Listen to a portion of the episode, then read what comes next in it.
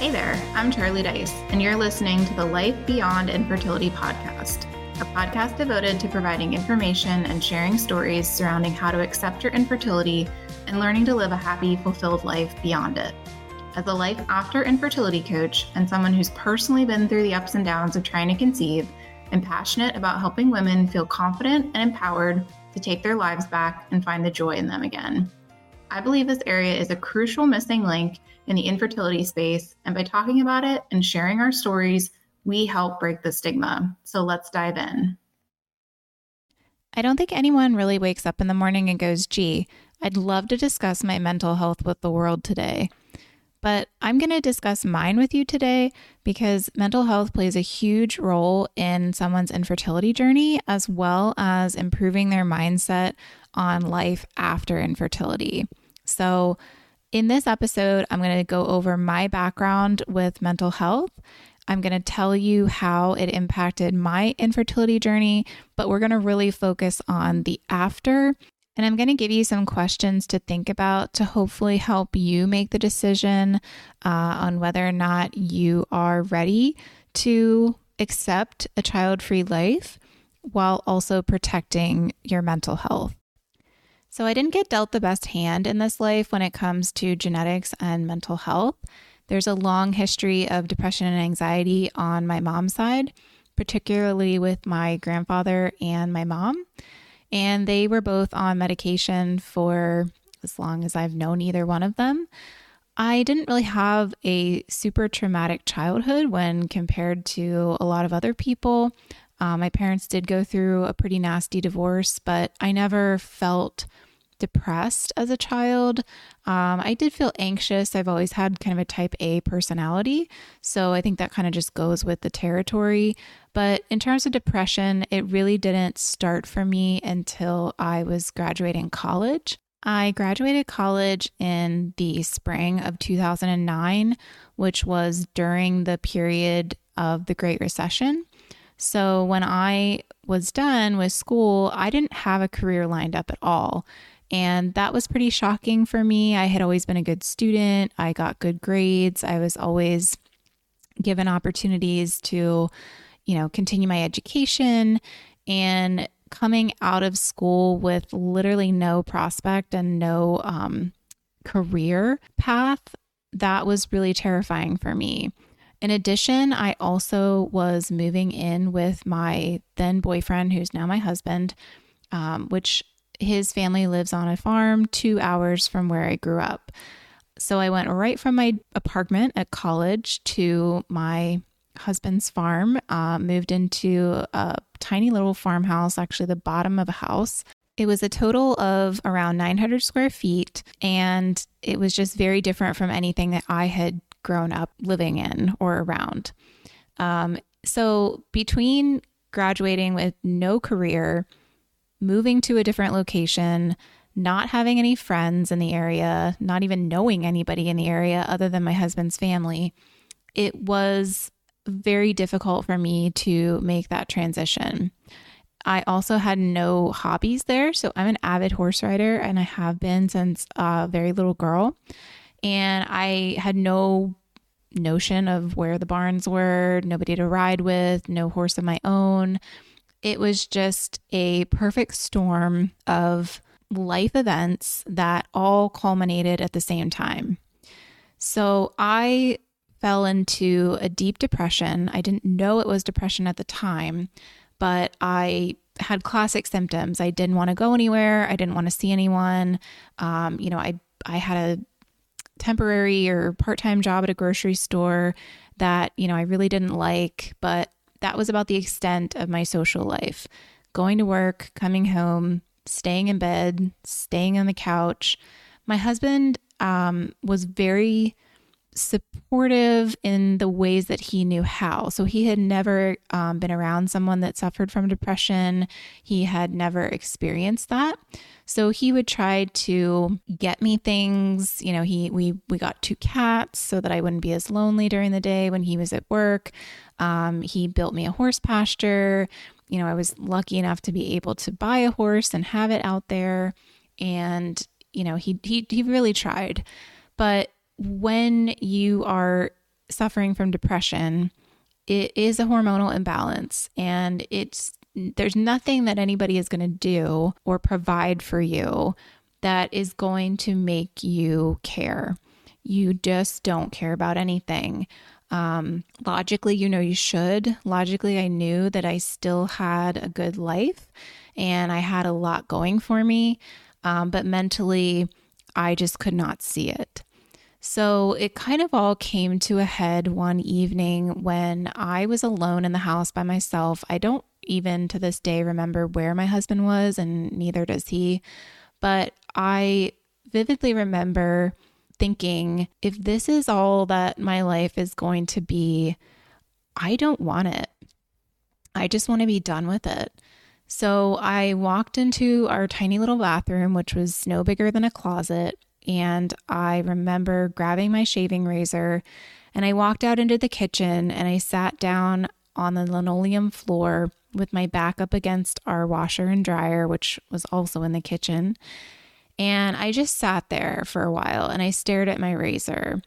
And I thought, you know, it would be really easy to do this. And I sat there for a while. I ended up putting the razor against my skin on my wrist.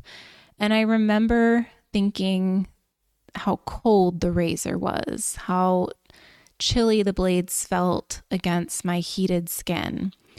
You know, I had been crying.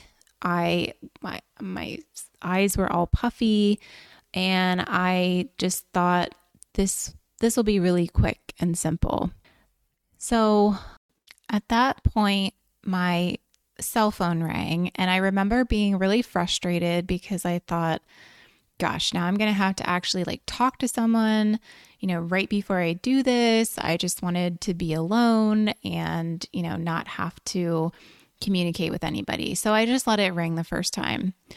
And then it rang again, and I thought, fine, I'll just answer it. Um, and it ended up being my aunt, my mom's sister.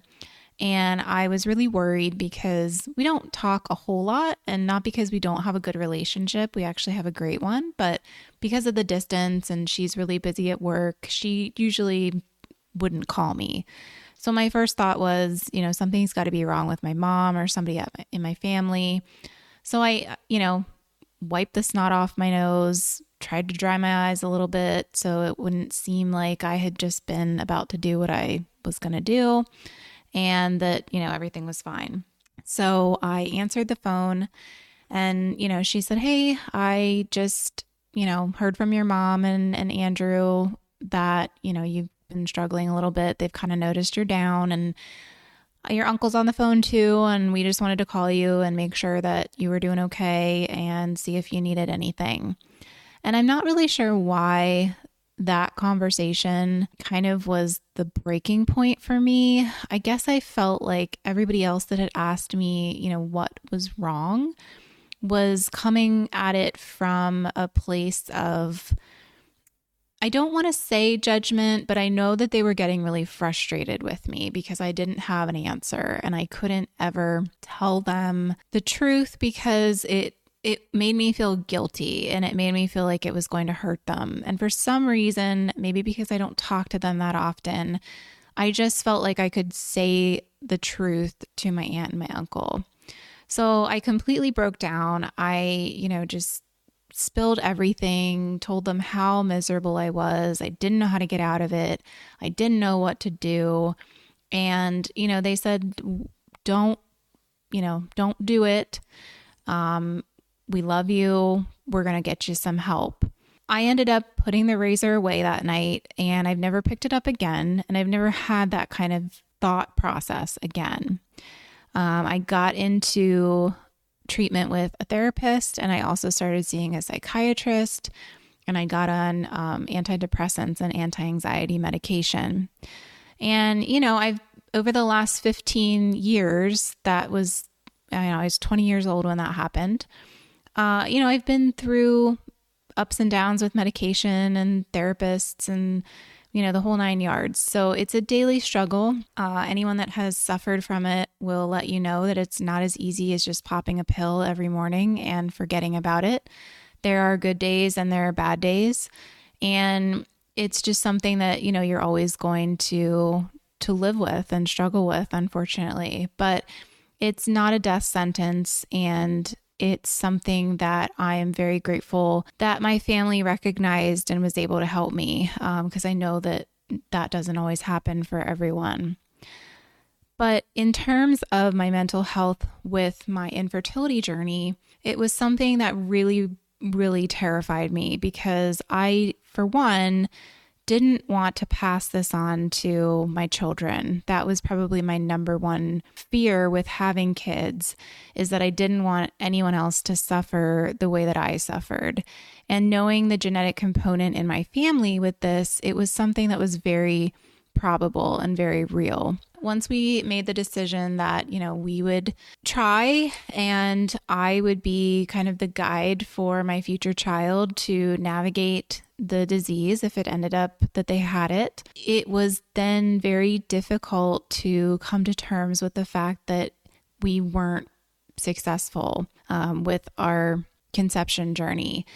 All of our siblings, um, you know, had had children very easily we didn't know of any conception issues with our parents and their generation.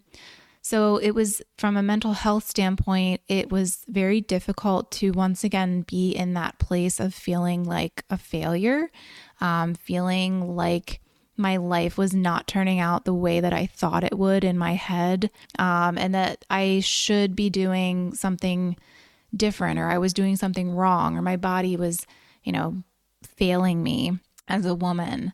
So, dealing with all of that from a mental health perspective, it just kind of 10x everything that somebody without depression and anxiety goes through when they're suffering from infertility.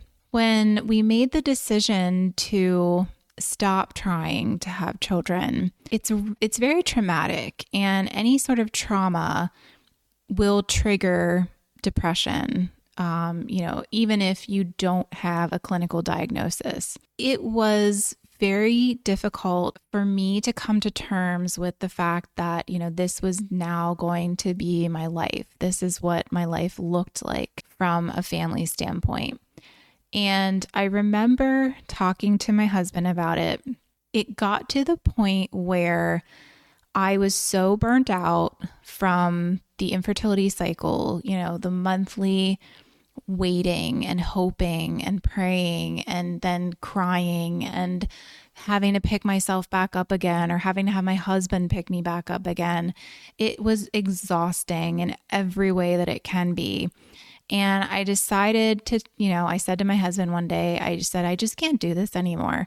You know, for my mental sanity, I can't continue to go through these monthly cycles, um, you know, for the rest of my 30s or however long we were going to try. I was getting back to that place again that I swore I never would. And I, I felt that. I felt myself slipping and I, I just didn't want to go there. And I think the biggest thing that a lot of people either don't want to think about or don't even realize is that the decision to not have children or to stop trying to have children from a mental health standpoint really needs to come down to how much do you want to suffer and how bad do you want your mental health to get before you say enough is enough. You know, what toll is the infertility cycle and the journey taking on your mental health? I want you to write down all of the emotions that you go through on a monthly basis when you have failed cycles. So, whether that's frustration, anger, you know, hurt, isolation, uh, you know, whatever that is, I want you to make a list of all of them. And once you have that list, I want you to look at it and I want you to read through it a few times and really concentrate on those emotions and how they make you feel from month to month. Once you have that, and once you've read through them a few times and you know in your bones how those emotions feel for you, I want you to then think about what is it going to feel like? What is your life going to look like if you feel those emotions every day for the next year. every day for the next five years, every day for the next 10 years? What kind of physical and mental state are you going to be in at the end of that time period? Just think about it. What are you going to, you know, what are you going to look like? What are the thoughts that are going to be going through your head? How stressed out are you going to be? How anxious are you going to be? And what are your relationships with both yourself and others going to look like when you're in that state? So for me, this was really the big aha moment where I was like, I don't want to be that future person. I had been there in the past. I knew what it felt like. I had vowed never to feel that way again. And I knew without a shadow of a doubt that if I continued this roller coaster of emotions every month with my history of mental health issues, I was soon going to be in that place again. I was going to be feeling all those emotions, and I knew exactly what I would look like if I let this continue. A lot of people ask me, you know, well, how do you just make that decision? How do you how do you know or how can you do that even? Like we're just going to keep trying forever. And that's fine. I'm never going to tell anybody what choice they have to make, you know, in their life. That everybody's situation is different. But what I want you to really focus on today and think about is that exercise, looking at all those emotions, picturing yourself feeling all of those for the next 365 days or five or 10 years, and how you're going to feel mentally at the end of that. Because the reality of it is, a lot of us, about one in eight, never actually get a rainbow baby out of the infertility journey.